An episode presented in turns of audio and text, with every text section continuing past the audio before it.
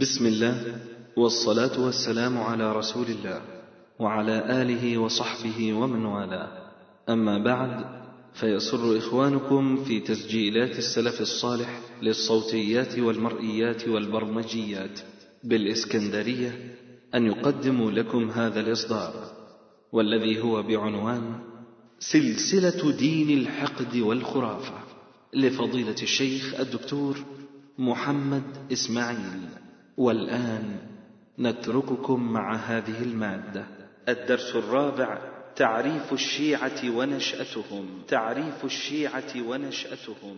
تعريف الشيعة ونشأتهم. إن الحمد لله نحمده ونستعينه ونستغفره ونعوذ بالله من شرور أنفسنا ومن سيئات أعمالنا.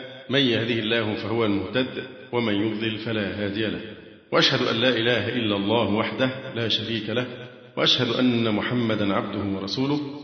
اللهم صل على محمد وعلى آل محمد كما صليت على آل إبراهيم إنك حميد مجيد. اللهم بارك على محمد وعلى آل محمد كما باركت على آل إبراهيم إنك حميد مجيد.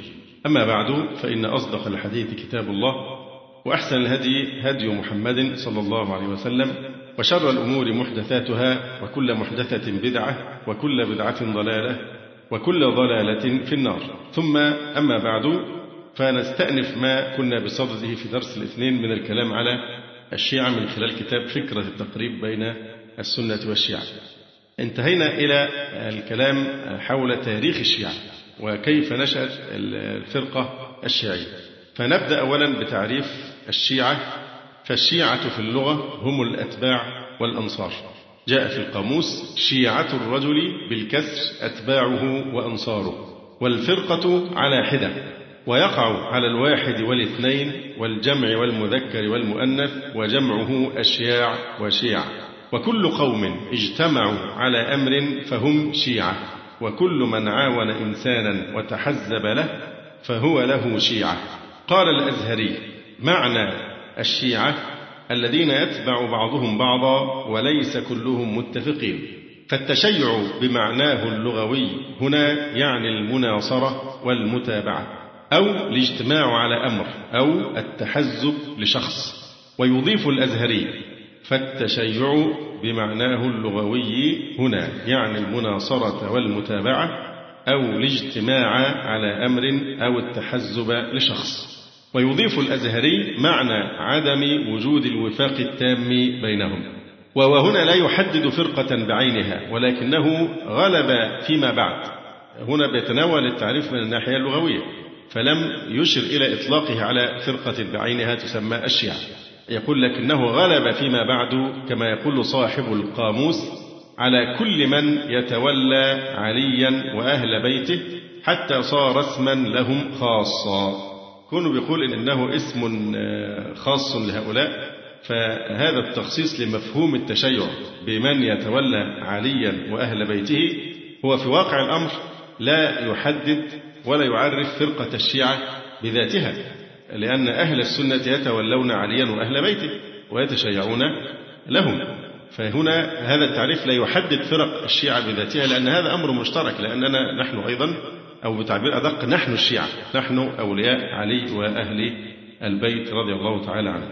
يقول ولكنه أي الاسم غلب فيما بعد على كل من يتولى عليا وأهل بيته حتى صار اسما لهم خاصا. فإذا قيل فلان من الشيعة عرف أنه منهم. وفي مذهب الشيعة كذا أي عندهم. هذا من حيث اللغة. أما الشيعة في الاصطلاح فيقول شيخ الشيعة وعالمها في زمنه المفيد. وهو من كبار مشايخ الشيعة. يقول إن لفظ الشيعة يطلق على أتباع أمير المؤمنين على سبيل الولاء والاعتقاد لإمامته بعد الرسول صلوات الله عليه وآله بلا فصل. يعني أنه يستحق الخلافة بعد الرسول عليه السلام بلا فصل بإيه بالخلفاء الثلاثة الآخرين. يطلق على أتباع أمير المؤمنين علي أو على سبيل الولاء والاعتقاد لإمامته بعد الرسول صلوات الله عليه وآله بلا فصل ونفي الإمامة عمن تقدمه في مقام الخلافة. لابد أن يعتقد أن عليا هو أمير المؤمنين مباشرة بعد الرسول عليه السلام بلا فصل. ثانيا لابد أن ينفي استحقاق الإمامة عن أبي بكر وعمر وعثمان رضي الله تعالى عنهم ونفي الإمامة عمن تقدمه في مقام الخلافة. وجعله في الاعتقاد متبوعا لهم غير تابع لأحد منهم على وجه الاقتداء. ثم يذكر أنه يدخل في هذا التعريف الإمامية والجارودية الزيدية. أما باقي فرق الزيدية فلا تشملهم سمة التشيع وليسوا من الشيعة وكذلك الفرق الأخرى. بالنسبة لهذا التعريف تعريف المفيد للتشيع فنلاحظ هنا أنه لم يشر إلى اعتبار الأئمة بعد علي هو تكلم فقط على علي. لكن لم يشر إلى باقي أئمة الشيعة. مع أنهم يقولون بأن من لم يؤمن بالأئمة بعد علي فليس من الشيعة. أيضا لم يذكر في تعريفه مسألة النص على علي من الله ورسوله كما يعتقدون هم وأن من لم يؤمن بالأئمة وبالنص عليهم فليس من الشيعة عندهم. كذلك يلاحظ في هذا التعريف أنه يخرج معتدلي الزيدية من وصف التشيع ويزعم أنه لا يصدق وصف التشيع في نظره إلا على الجارودية في حين أنه فتح المجال في تعريفه لدخول فرق الغالية كلها. أما قوله في التعريف بالاعتقاد بإمامة علي بعد الرسول صلى الله عليه وسلم بلا فصل فهذه الجملة شرحها في كتاب آخر له فقال وكانت إمامة أمير المؤمنين بعد النبي صلى الله عليه وسلم ثلاثون سنة. طبعا لحن لغوي يفوت ثلاثين سنة. منها أربع وعشرون سنة. شوفوا الضلال والعدوان. فبيقولوا أن إمامة أمير المؤمنين يعني الإمامة الشرعية لأن لا يجوز عندهم أبدا أن تبقى الأمة بغير إمام. منصوص عليه. واضح؟ فإمامة أمير المؤمنين بعد النبي عليه الصلاة والسلام ثلاثون سنة أو ثلاثين سنة. منها أربع وعشرون سنة وستة أشهر كان ممنوعا من التصرف في أحكامها مستعملا للتقية والمداراة. يبقى الفترة هي فترة أبي بكر وعمر وعثمان دي كان مين الخليفة الحقيقي عندهم أو الأمير أمير المؤمنين هو علي لكنه لا يستطيع التصرف وكان بيضطر في هذه الفترة إلى الإيه؟ المداراة والتقية وألا يظهر الاعتراض منها أربع وعشرون سنة وستة أشهر كان ممنوعا من التصرف في أحكامها مستعملا للتقية والمداراة ومنها خمس سنين وستة أشهر ممتحنا بجهاد المنافقين من الناكثين والقاصفين والمارقين. فطبعا الناكثين عندهم الذين بايعوه بالمدينة ونكثوا بيعته بالبصرة. والقاسطين بمعنى الهالكين معاوية وأصحابه من أهل الشام. أما المارقين فهم أصحاب النهروان.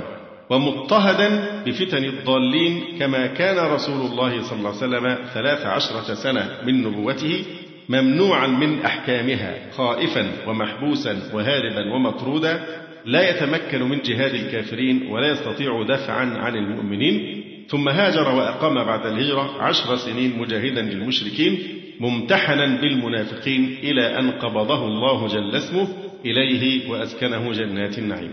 فإذا تعريف المفيد للشيعة ليس بجامع لمعنى التشيع لما ذكرنا. بعض الشيعة يعرفون الشيعة بأنهم أتباع علي بن أبي طالب رضي الله تعالى عنه. شيخهم الطوسي يتكلم في تعريفه عن النص والوصية ويربط التشيع بالاعتقاد بكون علي إماما للمسلمين بوصية من الرسول صلى الله عليه وسلم وبإرادة من الله تبارك وتعالى. فالطوسي يجعل الاعتقاد بالنص أن علي إمام من عند الله بالنص عليه. هذا هو أساس التشيع ولذلك يخرج الطوسي السليمانية الزيدية من الفرق الشيعية لأنهم لا يقولون بالنص. بل يقولون إن الإمامة شورى وإنها تصلح بعقد رجلين من خيار المسلمين وأنها قد تصلح في المفضول ويثبتون إمامة الشيخين أبي بكر وعمر. إذا الإيمان بالنص على إمامة علي يعتبر عندهم لباب التشيع. لهذا نجد بعض علمائهم المعاصرين يعرف الشيعة على هذا النحو فيقول إن لفظ الشيعة علم على من يؤمن بأن عليا هو الخليفة بنص النبي. صلى الله عليه وسلم. طبعا ما زال هذا التعريف يغفل بعض الجوانب الأساسية في التعريف بالشيعة عندهم لأنه لابد أن يذكروا الإيمان بباقي الأئمة بعد علي رضي الله تعالى عنه. ولهذا رأينا بعض الشيعة المعاصرين يولي وجهه تعريف أهل السنة للشيعة. بعضهم اضطر أن يأخذ تعريف الشيعة من كتب أهل السنة كما اختار بعضهم تعريف ابن حزم للشيعة. بل من علماء الشيعة من قال إن تعريف ابن حزم هو من أكثر التعاريف شمولا وأقربها للتدقيق. أما ابن حزم فيقول في تعريف الشيعة ومن وافق الشيعة في أن عليا رضي الله تعالى عنه أفضل الناس بعد رسول الله صلى الله عليه وسلم وأحقهم بالإمامة وولده من بعده وولده الأئمة الباقين من بعده فهو شيعي. وإن خالفهم فيما عدا ذلك مما اختلف فيه المسلمون فإن خالفهم فيما ذكرنا فليس شيعيا. يعلل الرافضي اختياره تعريف الإمام ابن حزم رحمه الله تعالى بقوله ومما حدانا إلى تفضيل تعريف ابن حزم أن الاعتراف بأفضلية الإمام علي على الناس بعد رسول الله صلى الله عليه وسلم وأنه الإمام الخليفة بعده وأن الإمامة في ذريته من فاطمة هو أس التشيع وجوهره. من يقرأ كلام الشيعة عن عقائدهم كالعصمة والتقية والرجعة وغيرها يرى أنهم يغالون في كل عقيدة من عقائدهم بحيث يربطون وصف التشيع بالإيمان بتلك العقيدة. مثل قولهم من لم يؤمن بكرتنا ويقل بمتعتنا فليس منا. أحيانا يضيف أشياء أخرى بجانب عملية النص على علي وولده من بعده إلى آخره.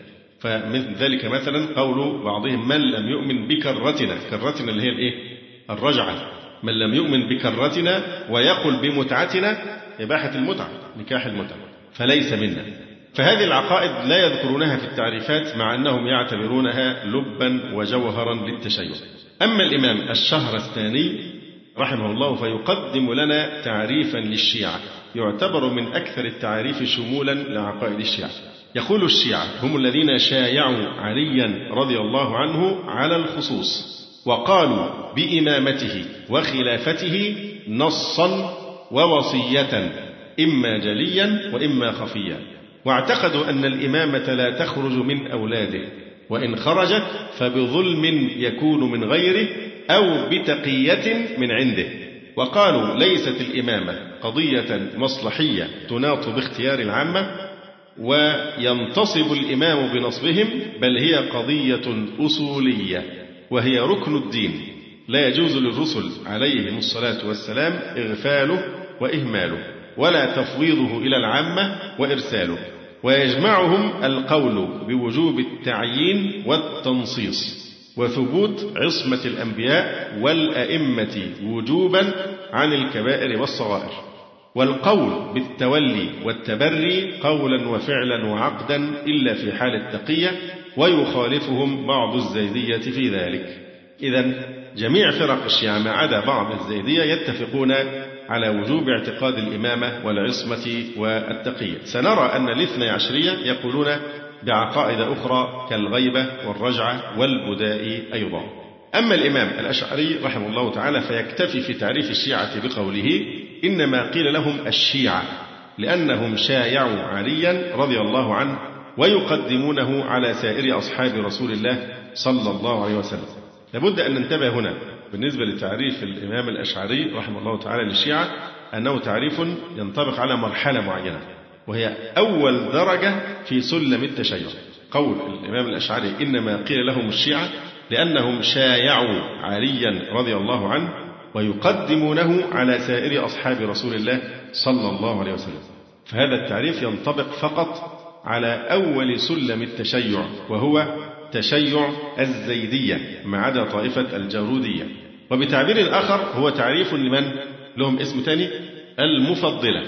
دي السلم الأول في درجات التشيع المفضلة من الشيعة من المفضلة؟ هم الذين يفضلون عليا على أبي بكر وعمر وسائر أصحاب رسول الله صلى الله عليه وسلم ورضي الله عنهم أجمعين.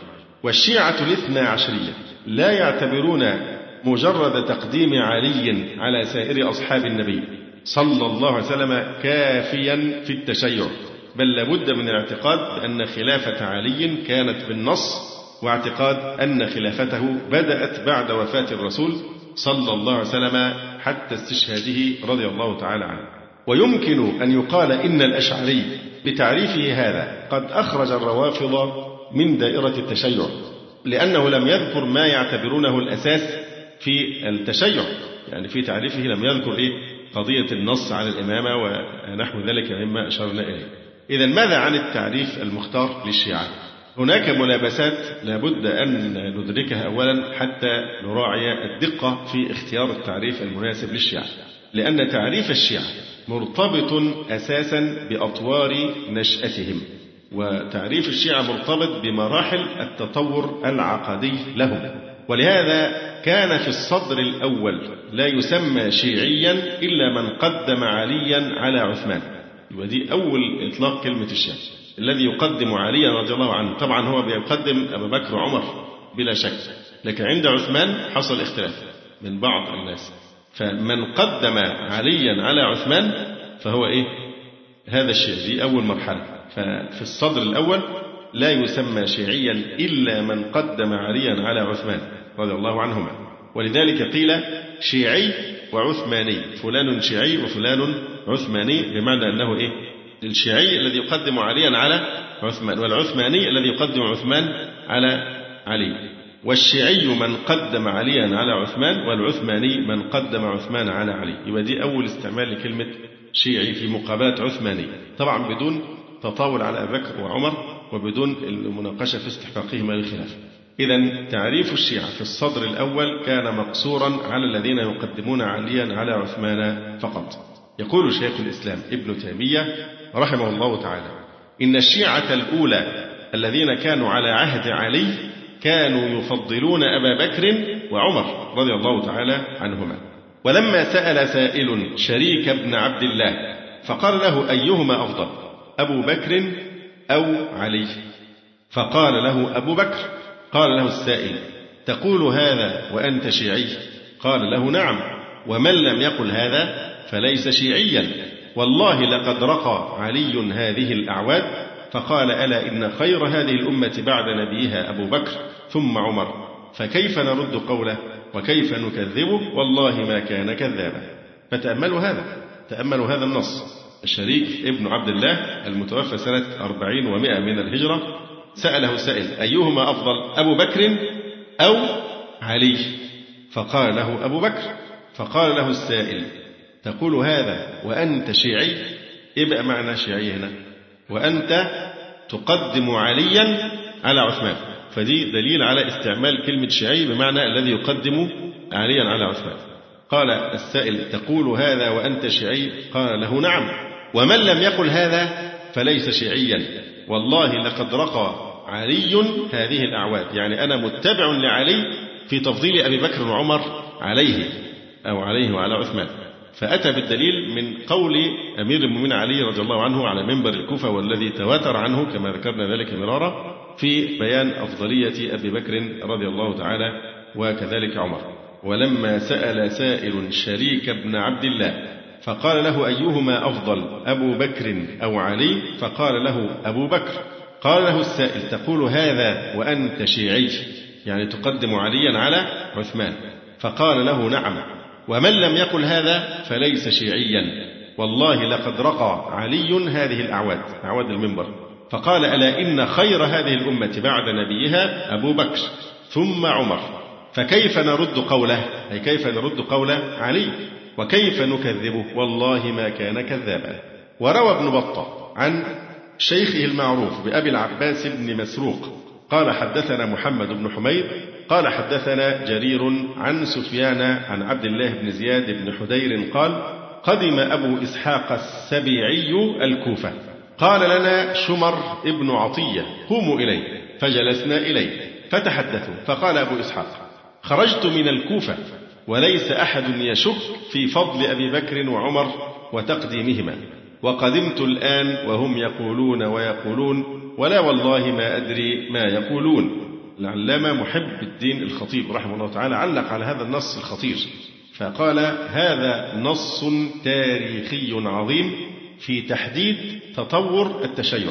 فإن أبا إسحاق السبعي كان شيخ الكوفة وعالمها ولد في خلافة أمير المؤمنين عثمان قبل شهادته بثلاث سنين وعمر حتى توفي سنة سبع وعشرين ومائة هجرية. وكان طفلا في خلافة أمير المؤمنين علي وهو يقول عن نفسه رفعني أبي حتى رأيت علي بن أبي طالب رضي الله عنه يخطب أبيض الرأس واللحية ولو عرفنا الشيخ محب الدين الخطيب رحمه الله يقول لو عرفنا متى فارق الكوفة ثم عاد فزارها لتوصلنا إلى معرفة الزمن الذي كان فيه شيعة الكوفة علويين يرون ما يراه إمامهم من تفضيل أبي بكر وعمر. ومتى أخذوا يفارقون عليا ويخالفونه فيما كان يؤمن به ويعلنه على منبر الكوفة من أفضلية أخويه صاحبي رسول الله صلى الله عليه وسلم ووزيريه وخليفتيه على أمته في أنقى وأطهر أزمانها.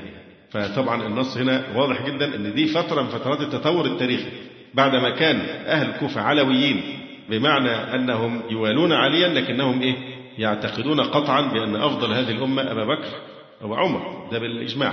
فهو غادر الكوفة ومكث فترة ثم لما رجع في زيارة الكوفة وجدهم يقولون ويقولون يعني حادوا عن هذا الكلام. يقول الخبر قدم أبو إسحاق السبيعي الكوفة قال لنا شمر بن عطية قوموا إليه فجلسنا إليه. فتحدثوا فقال أبو إسحاق خرجت من الكوفة وليس أحد يشك ليس أحد يشك في فضل أبي بكر وعمر وتقديمهما.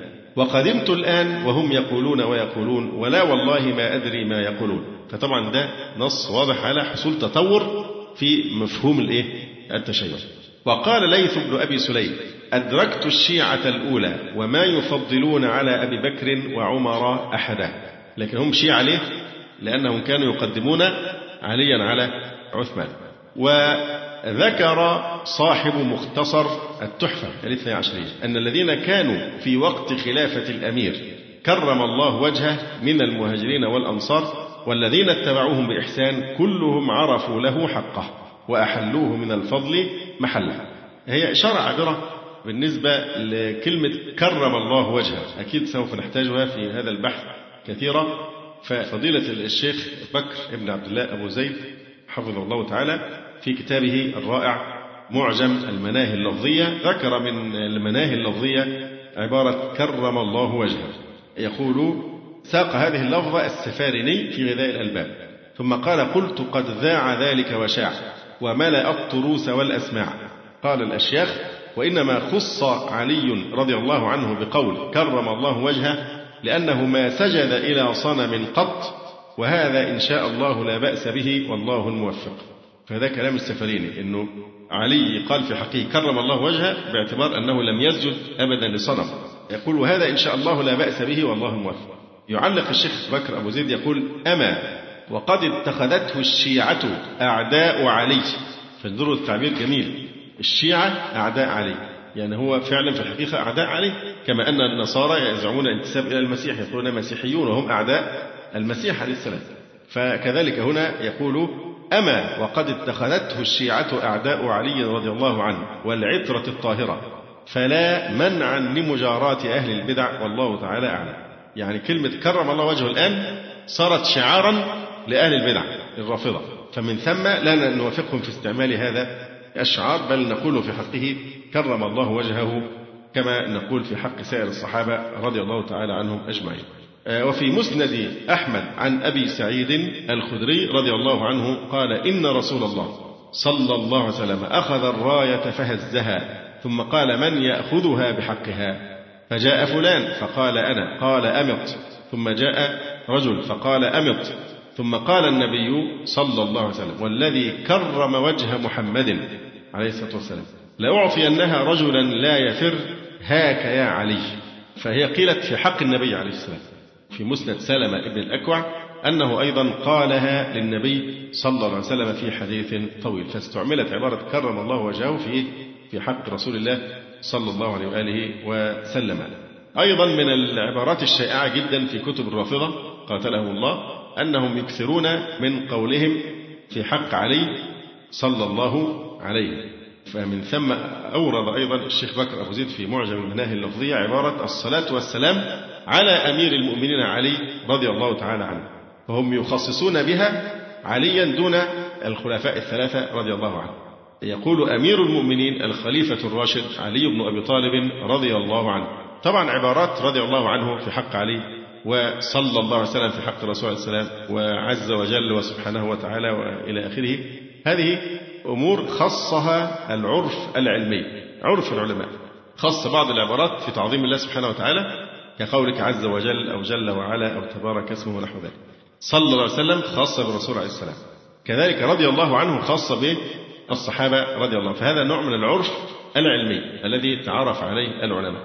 فمن الغلو المحافظة على عبارة رضي الله عنه في حق أحد غير الصحابة. كما يحسب بعض الناس كلما ذكر الإمام أحمد يقول رضي الله عنه. أو حتى بعض الدعاة المعاصرين أتباعه يقولون رضي الله عنه. هي إن كانت بتجري بصفة عارضة شيء عارض لا حرج. لكن المواظبة عليها كأنه واحد من الصحابة فهذا فيه نوع من الغلو. يقول لم يرد تخصيصه بذلك. يعني لم يرد دليل على تخصيص علي رضي الله عنه بقولك صلى الله عليه وسلم. لكن هذا من فعلات الرافضة وسريانه إلى أهل السنة فيه هضم للخلفاء الثلاثة قبله رضي الله تعالى عنه. فليتنبه إلى مسالك المبتدعة وألفاظهم فكم من لفظ ظاهره السلامة وباطنه الإثم. فلا ينبغي أن نوافقهم في أن نقول صلى الله عليه أو صلى الله عليه وسلم. نقصد بذلك عليا رضي الله تعالى عنه. لأن هنا في تخصيص له دون باقي الخلفاء الثلاثة فهذا فيه هضم للخلفاء الثلاثة رضي الله تعالى عنهم أيضا هم يقولون أمير المؤمنين ودايما يقصدون بها عليا كأن كلمة أمير المؤمنين لقب خاص بمين؟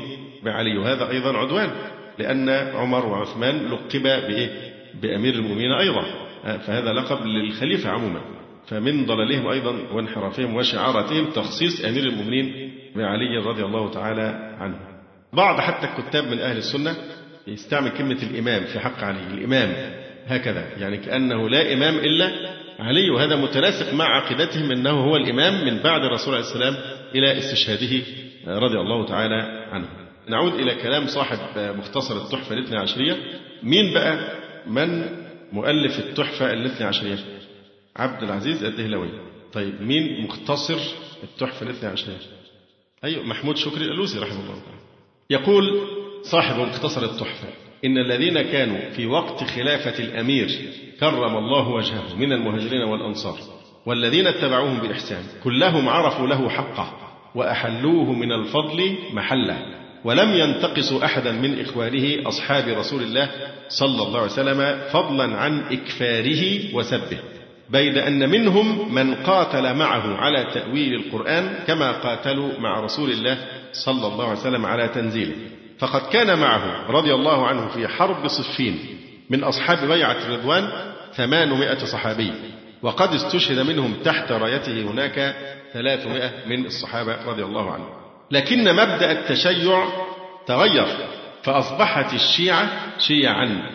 لهذا نرى الإمام زيدا يسمي الطاعنين في الشيخين بالروافض ويجردهم من وصف الشيعة لأنهم لا يستحقون مع أن زيد من أهل البيت لكنه هو الذي أطلق على هؤلاء المنحرفين الضالين الذين يطعنون في أبي بكر وعمر أطلق عليهم لفظ الإيه؟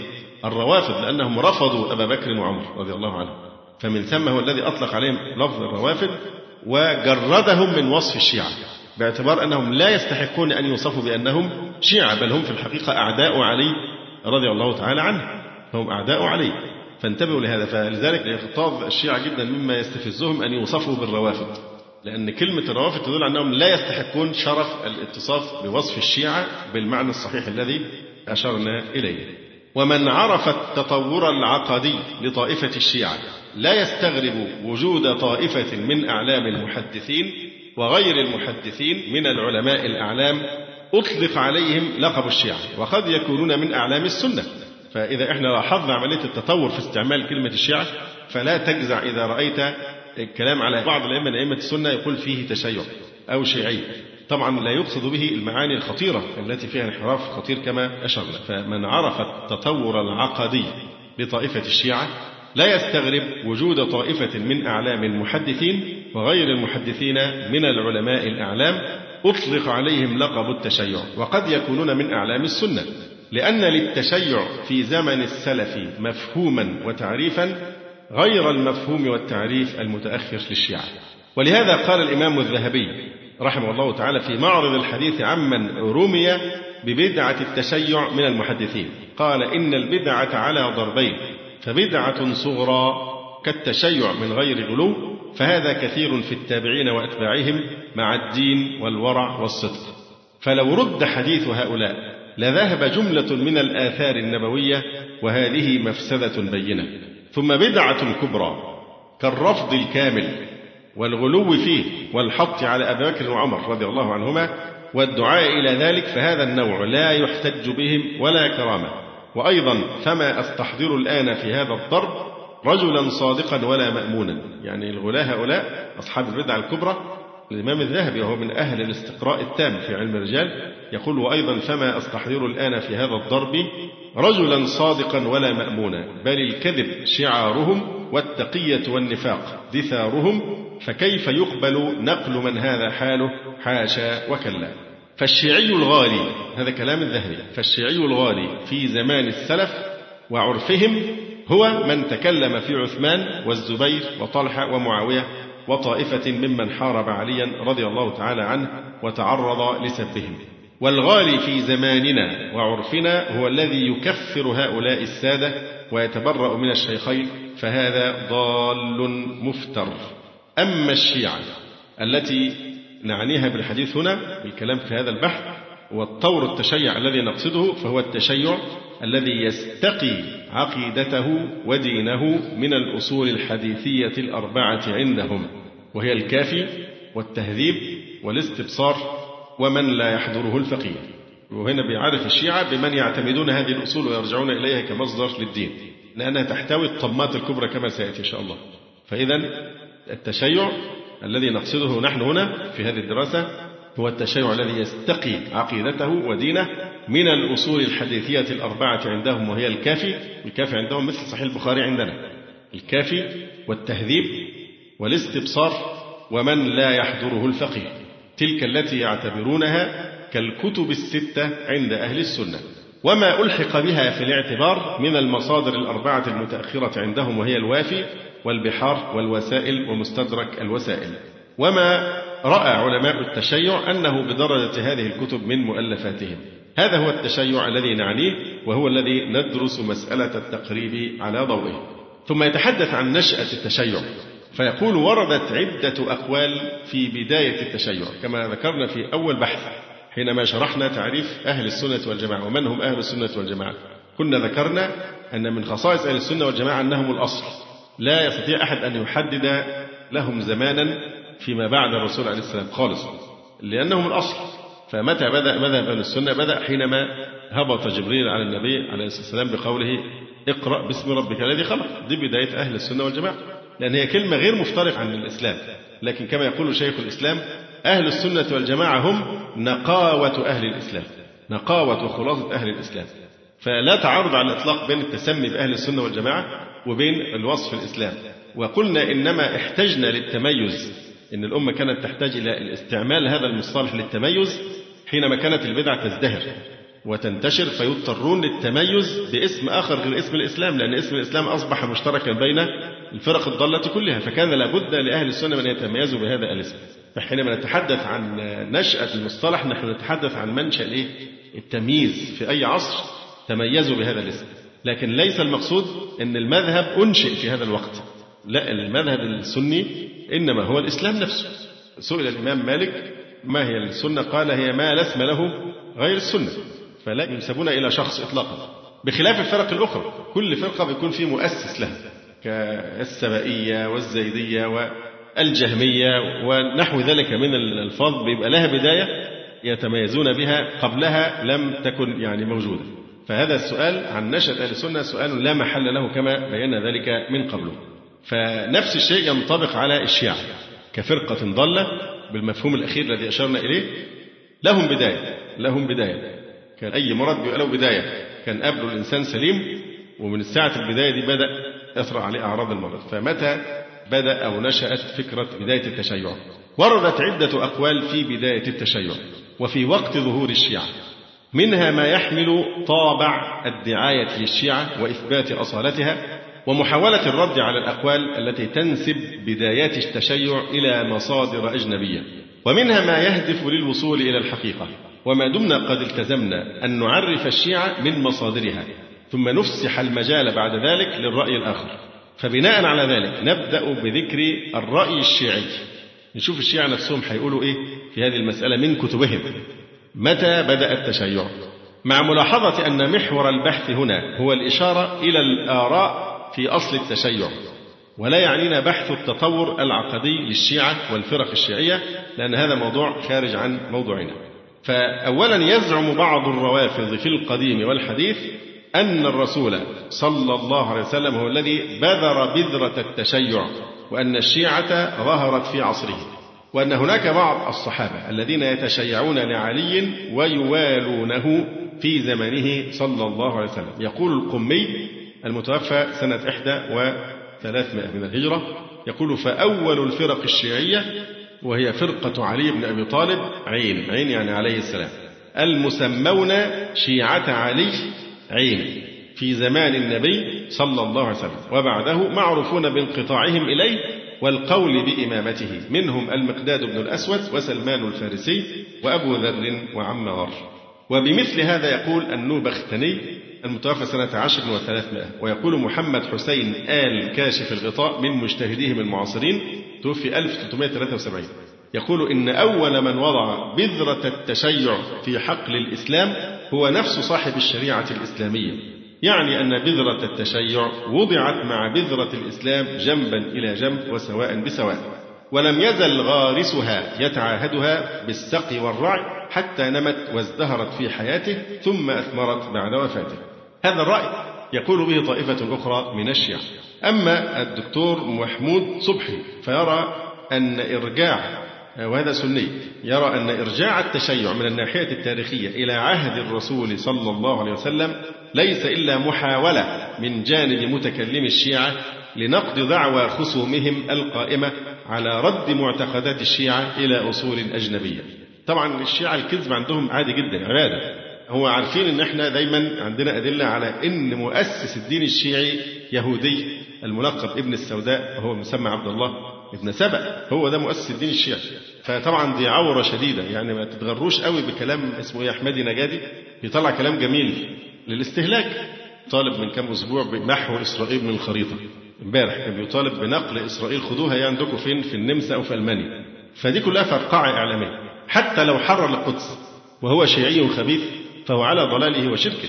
مثل هذه الأشياء لا تغير موقفنا من أعداء رسول الله وأعداء صحابته رضي الله عنه وأعداء الإسلام من هؤلاء الرافضة المجرمين. فعايزين نبطل سذاجة وانخداع بمثل هذه الشعارات التي هي الاستهلاك العالمي أو المحلي لمقاصد يريدونها. فانتبهوا لهذا. وأدينا بندرس المسألة من الأول وجديد علشان نعرف أصول كل شيء مسندا إلى كتبهم وكلام أهل العلم في هؤلاء الضالين. فدكتور محمود صبحي يرى أن إرجاع التشيع من الناحية التاريخية إلى عهد رسول الله صلى الله عليه وسلم ليس إلا محاولة من جانب متكلم الشيعة لنقض دعوى خصومهم القائمة على رد معتقدات الشيعة إلى أصول أجنبية طبعا هي الأصل الإيه؟ اليهودية والخطأ الأكبر في هذه المحاولة أو الحيلة كما يقول الدكتور علي سامي النشار أنه لم يكن بين يدي الرسول صلى الله عليه وسلم شيعة وسنة وقد أعلن الله في القرآن إن الدين عند الله الإسلام لا التشيع ولا التسنن وإن كان كلمة التسنن دي كلمة غير دقيقة إحنا ناقشناها قبل كده لما كنا بنرد على كتاب الزغبي اللي هو اسمه إيه؟ لا شيعة ولا سنة. لا مش عايزين نفوت العبارات الخطيرة دي. دي عبارة خطيرة. لا شيعة ولا سنة يا جماعة بلاش فرقة. لا شيعة ولا سنة. لا لا تقلل الفرق الضالة الشاذة. يبقى لا للخوارج لا للجهمية لا للشيعة لا للقدرية لا لكذا. لكن ما ينفعش يغلطونا ويضحكوا علينا بحجة توحيد المسلمين ويقولوا إيه؟ ولا سنة. نعم. يبقى ولا إسلام صحيح. لما يقول ولا سنة يبقى ولا إسلام. فبرضه العبارة دي من الدكتور النشار فيها نظر يعني. يقول الخطأ الأكبر في هذه المحاولة أو الحيلة أنه لم يكن بين يدي الرسول صلى الله عليه وسلم شيعة وسنة. وقد أعلن الله في القرآن إن الدين عند الله الإسلام. لا التشيع ولا التسنن. والجميع شيعة للمصطفى صلى الله عليه وسلم. ولم يكن للشيعة وجود زمن أبي بكر وعمر وعثمان. يقول شيخ الإسلام ابن تيمية ففي خلافة أبي بكر وعمر وعثمان لم يكن أحد يسمى بالشيعة ولا تضاف الشيعة إلى أحد. ويرى الشيخ موسى جار الله رحمه الله أن هذه المقالة من الشيعة اللي هي اللي بذر بذرة الشيعة هو الرسول عليه الصلاة والسلام. يقول أن هذه المقالة من الشيعة مغالطة فاحشة خرجت عن حدود كل أدب وأنها افتراء على النبي محمد صلى الله عليه وسلم وتحريف للآيات ولعب بالكلمات. ويتعجب من قول آل كاشف الغطاء إن أول من وضع بذرة التشيع في حقل الإسلام هو نفس صاحب الشريعة. فيقول أي حبة بذر النبي صلى الله عليه وسلم حتى أنبتت سنابل اللعن والتكفير للصحابة وخيار الأمة وسنابل الاعتقاد بأن القرآن محرف بأيدي منافق الصحابة على زعمهم وأن وفاق الأمة ضلال وأن الرشاد في خلافها حتى توارت العقيدة الحقة في لج من ضلال الشيعة جمع بذرة إيه البذرة الخبيثة دي؟ يعني معقول الرسول عليه السلام يبذر في بدايات الإسلام بذرة تنتهي الحصاد بتاعها بقى السنابل بتاعتها إيه؟ تكفير الصحابة. مع أن الله يقول كنتم خير أمة أخرجت للناس. كفروا الصحابة ما عدا أربعة خمسة. تكفير الصحابة. لعن الصحابة وسبهم. وسب الشيخين أبي بكر وعمر رضي الله عنه. الطعن في صحة القرآن. وأن القرآن محرف. وصف الصحابة أنهم كانوا منافقين. اجتماع الأمة ممكن يكون على ضلال كما أشرنا الأسبوع الماضي. وأن الرشاد في خلافها. حتى أدى الأمر إلى أن العقيدة الحقة تختفي في وسط بحر اللجي من ضلالات الشيعة. أي بذرة هذه؟ هل يتصور أن الرسول عليه السلام يجزر مثل هذه البذرة الخبيثة؟ فالحقيقة هذا الرد قوي يعني الشيخ موسى جار الله يقول إن هذه المقالة من الشيعة مغالطة فاحشة خرجت عن حدود كل أدب وإنها افتراء على النبي محمد صلى الله عليه وسلم وتحريف للآيات ولعب بالكلمات ويتعجب من قول آل كاشف الغطاء الشيعي الرافضي إن أول من وضع بذرة التشيع في حقل الإسلام هو نفس صاحب الشريعة.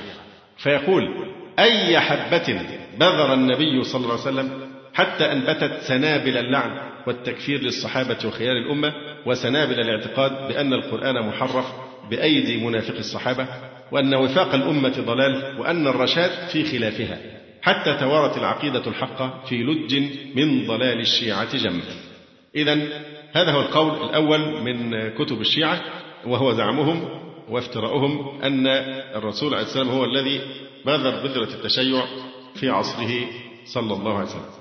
أما القول الثاني أيضا من أقوال الشيعة في الإجابة على السؤال متى بدأ التشيع؟ فزعموا أن التشيع ظهر بعد وفاة الرسول صلى الله عليه وسلم حيث وجد من يرى أحقية علي بالإمامة ويتشيع له وهم بعض الصحابة رضوان الله على الجميع كسلمان وأبي ذر والمقداد وهذا الرأي قال به بعض الشيعة بتفسير خاص له وقال به بعض أهل السنة وغيرهم بتفسير مغاير لغرض الشيعة. فالشيعة يعنون لما بيقولوا متى نشأ التشيع بيقولوا التشيع بإيه؟ بمعنى معين هم يقصدونه. لكن لما ناس من أهل السنة يقولوا إن بدأ التشيع بعد وفاة الرسول عليه السلام فهم لهم معنى أيضا إيه؟ خاص بهم مش بنفس الخطورة. فالمشكلة إن اللفظ إيه؟ مشتبه مشترك لفظة التشيع. فيقولوا فالشيعة يعنون بنشأة التشيع بداية عقائدهم في الإمامة وغيرها. بداية اعتقادهم في الإمامة وغيرها وهو تعسف ظاهر. وكيف ينسب لأولئك الصح رضوان الله عليهم عقيدة من عقائد الشيعة في الإمامة أو الرجعة أو البداء أو غيرها من العقائد؟ هل كان حد من الصحابة بيعتقد هذه العقائد؟ وهي عقائد أصلا الشيعة بنوها وأسسوها فيما بعد لما أسسها لهم عبد الله بن سبأ اليهودي ابن السوداء. ثم هم لا يملكون لهذا الادعاء سندا. فيش أي دليل على هذا. أما غير الشيعة فيربط هذا القول بوجود رأي يقول بأحقية قرابة الرسول صلى الله عليه وسلم بالخلافة بعده. بس. يبقى ده معنى التشيع اللي هو ظهر بعد وفاة الرسول عليه السلام إن بعض الناس قلة طبعا قليلة رأت أن قرابة الرسول أحق بالخلافة من غيره. بس مش أكثر من كده. لم يبطلوا خلافة أبي بكر وعمر فضلا عن تكفيرهم وسبهم ولا شك أنه إذا وجد من يرى أحقية علي بالإمامة أو أن الإمامة ينبغي أن تكون في القرابة فقد وجد رأي يقول باستخلاف سعد بن عبادة من الأنصار. يعني ده رأي زي آراء أخرى. ثم استقر الاتفاق والإجماع على أبي بكر رضي الله تعالى عنه. لكن في مرحلة معينة بعض الناس رأوا أن علي بن أبي طالب أو قرابة الرسول عليه السلام أولى بالإمامة من غيره. في كان رأي ثاني أن سعد بن عبادة وهو من الأنصار هو أولى بالإيه؟ بالخلافة. وبأن الإمامة ينبغي أن تكون في الأنصار. وهذا الاختلاف لا دلالة فيه على ميلاد حزب معين. وتعدد الآراء أمر طبيعي وهو من مقتضيات نظام الشورى في الإسلام. فهم في مجلس واحد. تعددت آراؤهم لكنهم ما انفصلوا حتى اتفقوا. ومثل هذا لا يعد نزاعا. وقد اندرجوا تحت الطاعة على بكرة أبيهم لأبي بكر رضي الله تعالى عنه. وكان علي رضي الله عنه سامعا لأمره ناهضا إلى غزوة بني حنيفة وبايع أبا بكر على ملأ من الأشهاد. فطبعا الشيعة بقى هتلاحظوا خلال البحث ده كل شيء محضرين له مدافع مضادة من الأكاذيب. كل شيء عندهم رد. فطبعا لما نقول لهم بقى أن علي بايع أبا بكر على رؤوس الأشهاد وأن عليا كان يسمع ويطيع لأمير المؤمنين بيرد يقولوا إيه بقى؟ دي كانت إيه؟ تقية. يعني كأنهم يصفون عليا رضي الله عنه بالجبن وأنه كتم الحق فهم يذمونه في الحقيقة. فكل شيء عندهم الجواب جاهز. فحينما تقول لهم هذا يقولون لا دي كانت تقية. ومداراة لكن هو كان الخليفة الحقيقي بس كان مضطهد ومش قادر يفعل غير أنه يداري هؤلاء المنافقين. والعياذ بالله. من يأتينا من القرآن الكريم بدليل على إقرار علي رضي الله تعالى عنه بخلافة أبي بكر الصديق وأنها خلافة حقة عند الله سبحانه وتعالى. دليل خاص من القرآن يدل على صحة خلافة أبي بكر الصديق وأنها هي الخلافة المعتبرة عند الله تعالى. جزاك الله خير هذا الإجابة صحيحة ودقيقة. الآية التي في سورة إيه؟ الفتح. كل المخلفين من الأعراب. طبعا بعد ما عوقبوا بقى بأن هم ما يخرجوا مع الرسول صلى الله عليه وسلم. قل لن تخرجوا معي أبدا. لكن فتح لهم باب التوبة بعد وفاة الرسول عليه السلام. قل لن تخرجوا معي أبدا. ولن تقاتلوا معي عدوا. إنكم رضيتم بالقعود أول مرة فاقعدوا مع الخالفين. بعد كده بقى ربنا فتح لهم فرصة تانية بس بعد وفاة الرسول لأن الآية قالت إيه؟ لن تخرجوا معي أبدا. بعد كده قال الله سبحانه وتعالى كل المخلفين من الأعراب ستدعون إلى قوم أولي بأس شديد تقاتلونهم أو يسلمون فإن تطيعوا يؤتكم الله أجرا حسنا وإن تتولوا كما توليتم من قبل يعذبكم عذابا أليما. معروف أن هؤلاء القوم الأشداء هم بنو إيه؟ بنو حنيفة. قل للمخلفين من الأعراب ستدعون يعني سوف يدعوكم الخليفة. الخليفة سوف يدعوكم بعد وفاة الرسول عليه السلام ستدعون إلى قوم أولي بأس شديد وهم بنو حنيفة. تقاتلونهم أو يسلمون. من الذي قاتل بني حنيفة؟ لما ارتد. هو أبو بكر رضي الله عنه. فتأمل قوله تعالى فإن تطيعوا يؤتكم الله أجرا حسنا. إن تطيعوا الخليفة الذي يأمركم بقتال بني حنيفة يؤتكم الله أجرا حسنا. وإن تتولوا كما توليتم من قبل يعذبكم عذابا أليما. فهذه الآية تدل على أن خلافة أبو بكر خلافة مشروعة وأنها هي الخلافة الحقة عند الله سبحانه وتعالى بدليل أن الله أوجب عليهم أن يطيعوا أبا بكر حينما يأمرهم بقتال بني حنيفة. فهذا نص من القرآن واضح على صحة إمامة أبي بكر الصديق رضي الله تعالى عنه. ومين اللي طلع عليه ابن أبي طالب؟ خرج في الإيه؟ في هذه الغزوة وأطاع أبا بكر رضي الله تعالى عنه. مش كده وبس ده كمان علي بن أبي طالب انتفع أو استفاد من ثمرات هذه الإيه؟ هذه المعركة مع بني حنيفة. إيه هي؟ أنه تزوج من سبي بني حنيفة المرأة الحنفية التي رزق منها بابنه إيه؟ محمد. محمد بن علي بن أبي طالب مشهور بمحمد ابن الحنفية. فلو كان ده جهاد ده بتاع أبو بكر باطلا وإنه غير معتبر عند الله سبحانه وتعالى لما استحل علي بن أبي طالب رضي الله عنه أن يتزوج امرأة من الإيه؟ من سبي بني حنيفة اللي هو مترتب على هذا القتال، فدل على أنه قتال مشروع وعلى صحة هذا السبي وعلى أنه كان يجب عليه طاعة أبي بكر رضي الله عنه. والقول بوجود رأي من سلمان وأبي ذر والمقداد بأحقية علي في الخلافة لم أجد له ذكرا في المصادر الأصلية. وقد تواتر عن علي رضي الله عنه من وجوه كثيرة. أنه قال على منبر الكوفة خير هذه الأمة بعد نبيها أبو بكر ثم عمر رضي الله تعالى عنهما. فكيف يرى غيره من الصحابة فيه ما لم يره في نفسه؟ ما عندهم غير الدعاوى كده في الهواء بلا خطام ولا زمام. فهم يدعون أن هؤلاء الصحابة سلمان وأبو ذر والمقداد كانوا يرون أحقية عليهم بالخلافة كيف هذا؟ أي الدليل؟ ما في أي دليل. إن كنت مستدلا فالصحة وإن كنت مدعيا فإيه؟ فالدليل فلا في دليل ولا في دليل صحيح ولا حتى ضعيف. فما فيش أي دليل يدل على هذه الدعوة. بالعكس هناك دليل على بطلانها وهو أنه تواتر عن علي رضي الله عنه أنه قال على منبر الكوفة خير هذه الأمة بعد نبيها أبو بكر ثم عمر. فكيف يرى غيره من الصحابة فيه ما لم يره هو في نفسه رضي الله تعالى عنه. والشيعة ليس لها ذكر أو وجود في عهد أبي بكر أو عمر أو عثمان. فكيف يقال بنشأتها بعد وفاة رسول الله صلى الله عليه وسلم؟ وقد أقر بعض الشيعة بهذه الحقيقة التاريخية الثابتة إذ يذكر محمد حسين العاملي أن لفظ الشيعة قد أهمل بعد أن تمت الخلافة لأبي بكر وصار المسلمون فرقة واحدة إلى أواخر أيام الخليفة الثالث. فهو بيدعي أنه طبعا لفظ الشيعة كان موجود في عهد الرسول عليه السلام لكن هو في عهد الخلفاء الثلاثة إيه؟ أهمل وهجر ولم يحيا إلا إيه؟ في أواخر أيام الخليفة الثالث. أما نحن فنرد عليه نقول مش هو أهمل وأخفي لا ده هو أصلا لم يوجد من الأصل ولم يوجد لمسماه ذكر. ده القول الثاني وهو الزعم بأن التشيع ظهر بعد وفاة النبي صلى الله عليه وسلم. أما القول الثالث فهو إن التشيع على علي بدأ بمقتل عثمان رضي الله تعالى عنه. يقول ابن حزم ثم ولي عثمان وبقي إثنى عشر عاما وبموته حصل الاختلاف وابتدأ أمر الروافض. ابتدأ أمر الروافض يعني ابتدأ معتقد الروافض. مش كلمة الروافض لأن مصطلح الروافض ظهر فيما بعد. فبدأ أمر الروافض يعني إيه؟ بدأ عقيدة الروافض مش اسم الروافض لأنه ظهر فيما بعد. والذي تولى غرس بذرة الرفض ده كلام ابن حزم. والذي تولى غرس بذرة الرفض والتشيع هو عبد الله بن سبأ اليهودي الذي بدأ حركته في أواخر عهد عثمان رضي الله تعالى عنه.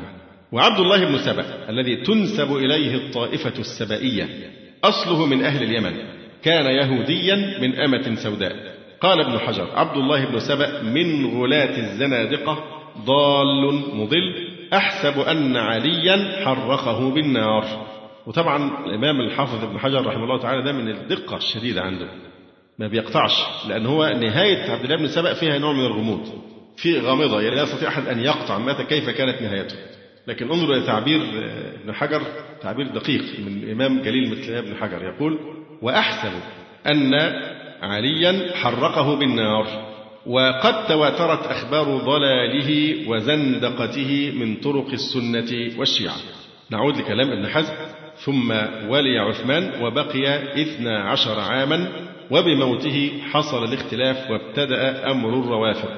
والذي تولى غرس بذرة الرفض والتشيع هو عبد الله بن سبأ اليهودي الذي بدأ حركته في أواخر عهد عثمان رضي الله عنه. وأكدت طائفة كبيرة من الباحثين القدماء والمعاصرين أن ابن سبأ أساس المذهب الشيعي والحجر الأول في بنائه. فشيخ الإسلام تيمية مثلا يعتبر ابن سبأ هو أول من أحدث القول بالعصمة لعلي رضي الله عنه وبالنص عليه في الخلافة وأنه أراد إفساد دين الإسلام كما أفسد بولس دين النصارى. بولس اللي هو شاول كان يهودي وكان بيعذب أتباع المسيح عليه السلام. وهو ده اللي دخل في النصرانية وأفسدها. كل العقائد الشركية الموجودة في النصرانية التثليث والصلب والفداء وكل الخرافات دي اللي وضعها داخل النصرانية هو مين؟ بولس وبولس هو الذي أودع مبدأ التبشير أو الدعوة للنصرانية لأن المسيح نفسه قال إنما بعثت لخراف بيت إسرائيل الضالة ورسولا إلى بني إسرائيل كما قال الله تعالى. فليست النصرانية دعوة عالمية هي إسلام. دعوة المسيح السلام أن الدين عند الله الإسلام كسائر الأنبياء والمرسلين عليهم وعلى نبينا الصلاة والسلام لكن الذي ادعى أنها دعوة عالمية وأمر ببشروا الأمم وكرزوهم والكلام ده كله بولس بعد أن أفسد دين النصارى بإدخال هذه العقائد الفاسدة في دين التوحيد الذي جاء به عيسى عليه وعلى نبينا الصلاة والسلام فنفس الدور اللي فعله شاول اللي هو مسمى بولس هو نفسه الذي أراده ابن سبأ اليهودي حينما دخل في الإسلام ليفسد دين الإسلام. أيضا من المعاصرين الشيخ أبو زهرة رحمه الله تعالى يذكر أن عبد الله بن سبأ هو الطاغوت الأكبر. الذي كان على رأس الطوائف الناقمة على الإسلام الذين يكيدون لأهله وأنه قال برجعة علي وأنه وصي محمد صلى الله عليه وسلم ودعا إلى ذلك وذكر أبو زهرة أن فتنة ابن سبأ وزمرته كانت من أعظم الفتن التي نبت في ظلها المذهب الشيعي. كذلك سعيد الأفغاني يرى أن ابن سبأ أحد أبطال جمعية سرية تلمودية غايتها تقويض الدولة الإسلامية وأنها تعمل بحساب دولة الروم.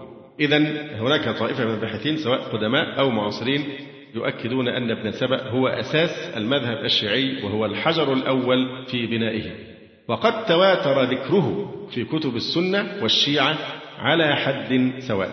ونبتت نابتة من شيعة العصر الحاضر. تحاول أن تنكر وجوده بجرة قلم. يعني من الشيعة المعاصرين حاولوا أن يخرجوا من المأزق ده وهو أن مؤسس دينهم هو يهودي. فادعوا أن دي خرافة ما فيش حاجة اسمها عبد الله بن سلام ما خلق ولا كان الخرافة هو مين؟ مهديهم المستخبي في السرداب هو ده الخرافة صحيح. اللي قاعدين مستنيينه. فدي الخرافة لكن عبد الله بن سبأ دي حقيقة متواترة. أما محمد بن الحسن العسكري اللي بيقولوا عليه إن هو المهدي وعايش في السرداب بقاله كام مئة سنة فلا وجود له إلا في أوهامهم وفي عقولهم المريضة والعجيب أنه لم يره أحد على الإطلاق.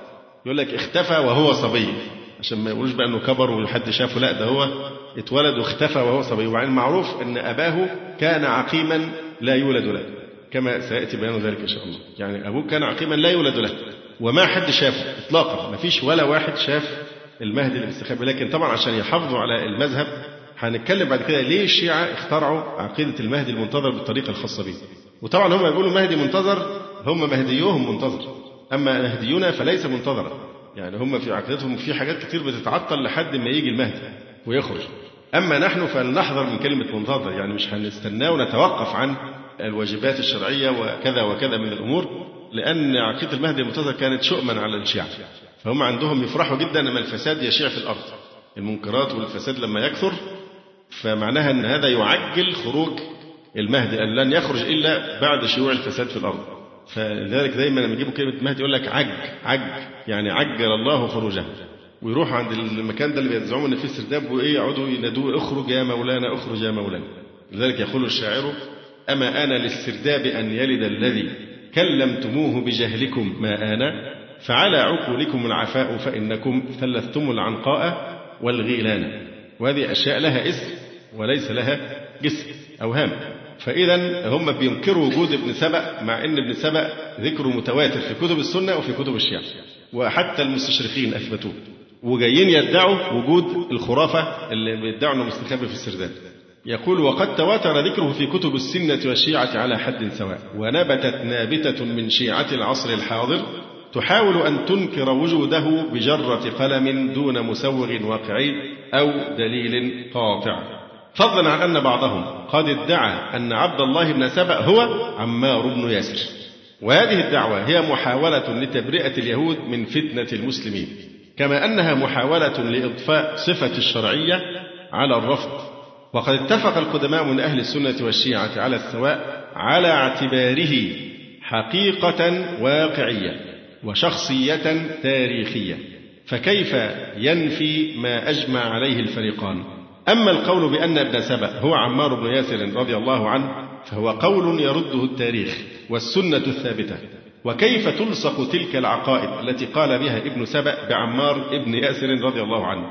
وهل هذا إلا جزء من التجني على الصحابة والطعن فيهم؟ طبعا لا مجال لدراسة هذه المسألة يعني الآن. كتب فيها بعض الباحثين المعاصرين ورد هذه الادعاءات بالأدلة من الفارقين. دكتور عمار الطالبي ناقش إنكار وجود ابن سبأ أو اعتباره عمار بن ياسر وأثبت بالحقائق زيف ذلك وبطلانه في كتاب آراء الخوارج. دكتور عزت عطية ناقش هذه المسألة في كتابه البدعة. دكتور سعدي الهاشمي له محاضرة في هذا الموضوع. أثبت فيها وجود ابن سبأ بالأدلة من الفريقين وهي موجودة في محاضرات الجامعة الإسلامية عام 98 99 هجرية. مقالة بعنوان ابن سبأ حقيقة لا خيال. أيضا من أقوى البحوث في هذا هذا البحث القيم للشيخ سليمان ابن حمد العودة وهو ابن عم فضيلة الشيخ سلمان العودة. حفظه الله. الرسالة عبد الله بن سبأ وأثره في إحداث الفتنة في صدر الإسلام. رسالة ماجستير. عبد الله بن سبأ وأثره في إحداث الفتنة في صدر الإسلام. رسالة طويلة ناقش بالتفصيل هذه القضية. فهي رسالة ماجستير منح صاحبها تقدير الماجستير بدرجة ممتاز.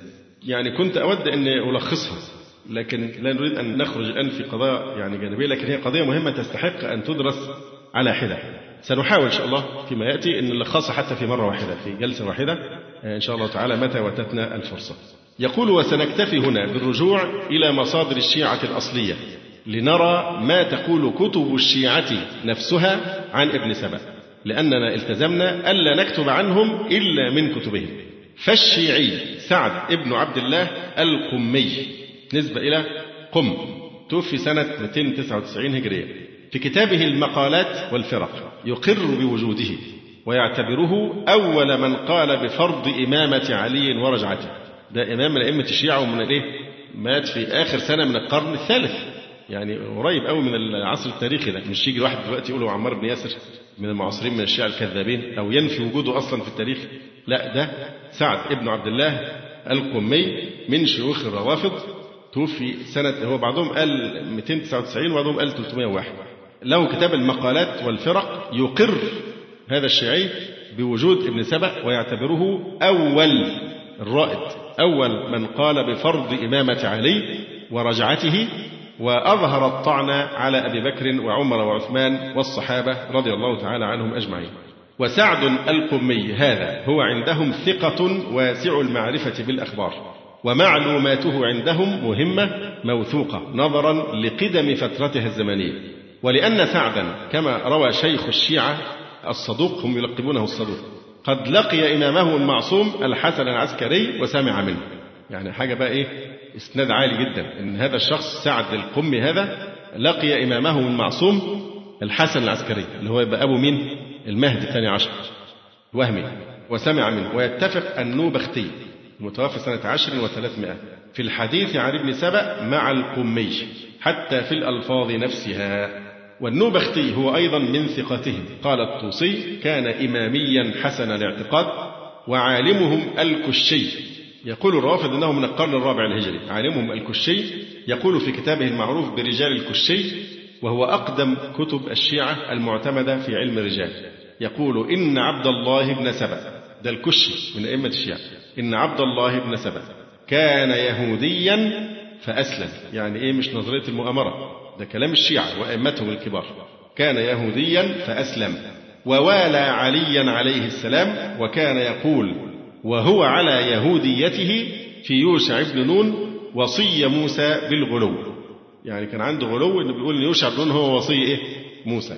فقال في إسلامه بعد وفاة رسول الله صلى الله عليه وسلم في علي مثل ذلك.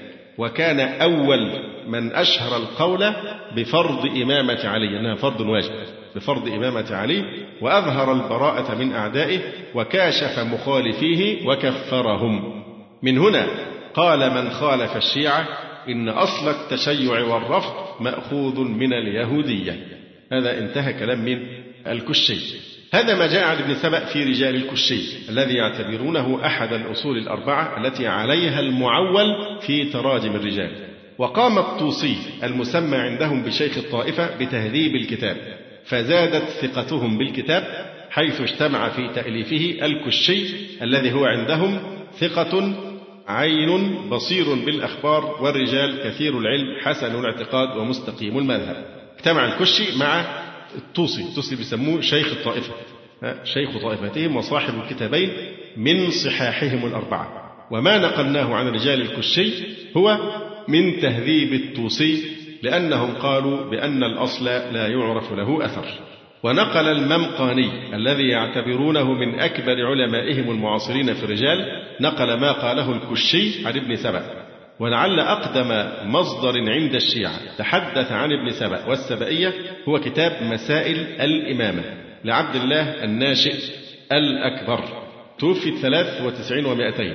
وكتب الشيعة التي ذكرت ابن سبأ كثيرة.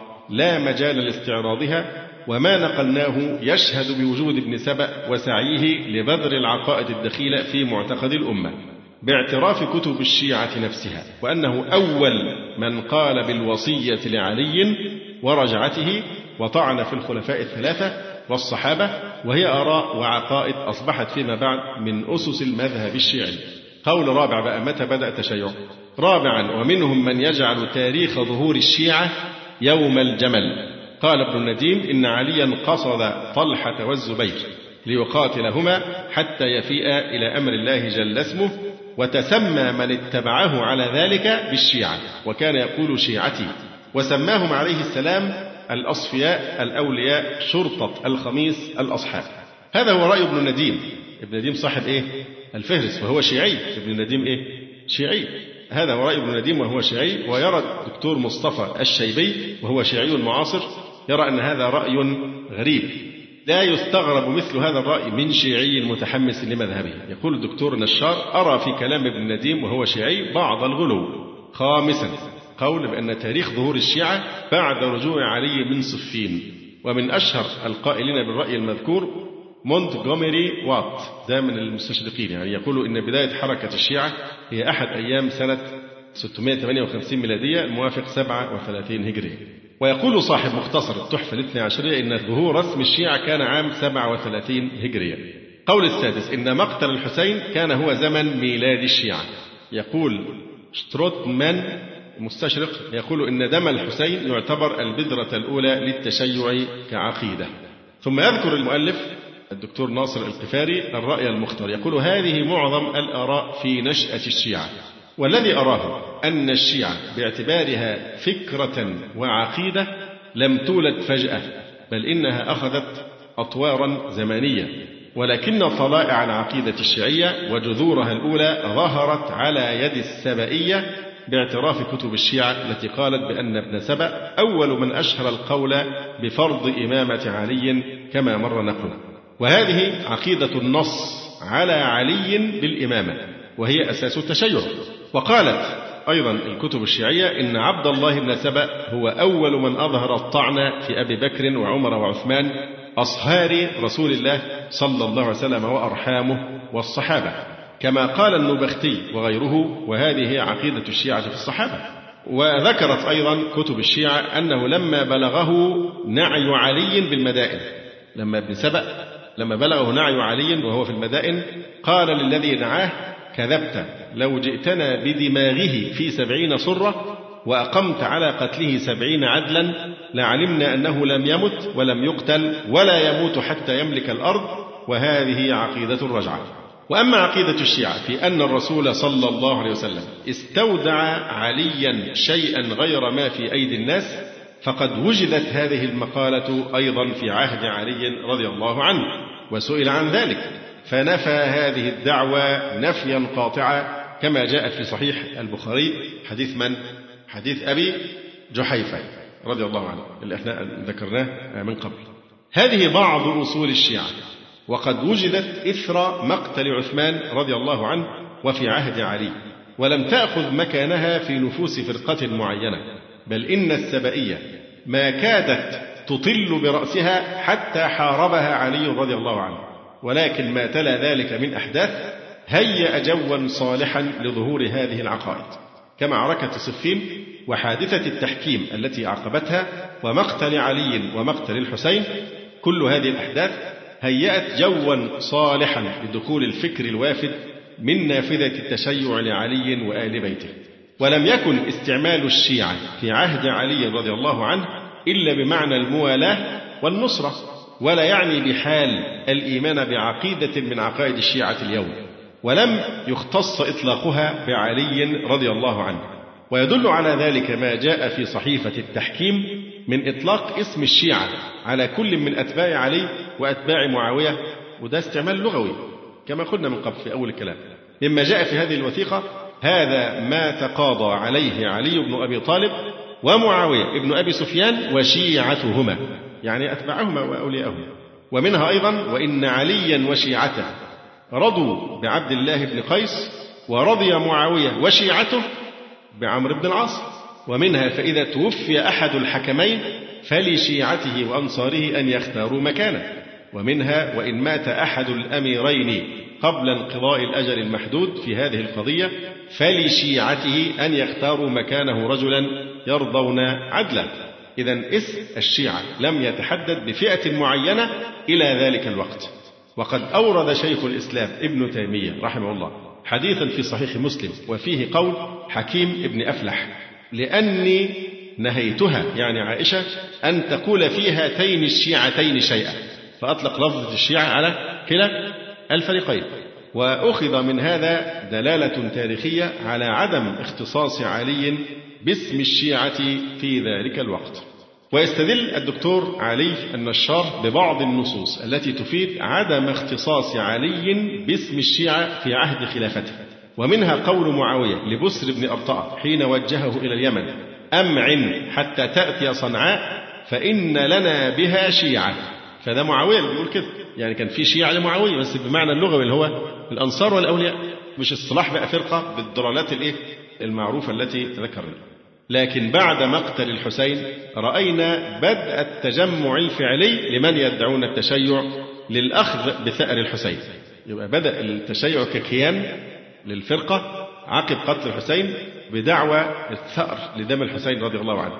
يقول المسعودي وهو علي بن الحسين ابن علي أبو الحسن المسعودي المؤرخ قال ابن شاكر الكتبي كان إخباريا علامة صاحب غرائب وملح ونوادر وقال ابن حجر وكتبه طافحة بأنه كان شيعيا معتزلا. مات في مصر سنة ست وثلاثين وأربعمائة. ومن مصنفاته مروج الذهب والتنبيه والإشراف وغيرهما. فاتبعوا لهذا المسعودي إيه؟ شيعي. يقول المسعودي وفي سنة خمس وستين تحركت الشيعة في الكوفة. فهنا بيثبت أن إيه؟ بدأ استعمال لفظ الشيعة كجماعة بقى وكيان معين. وتكونت حركة التوابين ثم حركة المختار الكيسانية. وبدأت الشيعة تتكون وتضع وصول مذهبها وتستدل له. وبعدما كانت الآراء الشيعية تطارد وجدت بعد هذه الأحداث الجو الذي تنمو فيه تحت ستار التشيع لآل البيت. وملخص القول أن بعض الأصول العقدية للشيعة ظهر على يد ابن سبأ في عهد علي لكنها لم تأخذ صفة الجماعة أو اسم الإيه؟ التشيع.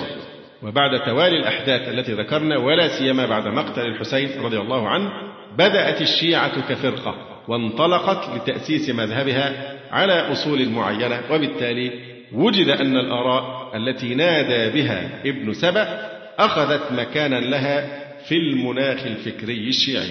نكتفي بهذا القدر. أقول قولي هذا أستغفر الله لي ولكم. سبحانك اللهم ربنا وبحمدك أشهد أن لا إله إلا أنت أستغفرك. وفي الختام تقبلوا تحيات إخوانكم في تسجيلات السلف الصالح بالإسكندرية. هاتف رقم صفر ثلاثة فاصل أربعة تسعة أربعة سبعة ستة خمسة اثنان. وتليفون محمول صفر عشرة واحد ستة أربعة واحد تسعة ثمانية. صفر. والسلام عليكم ورحمة الله وبركاته.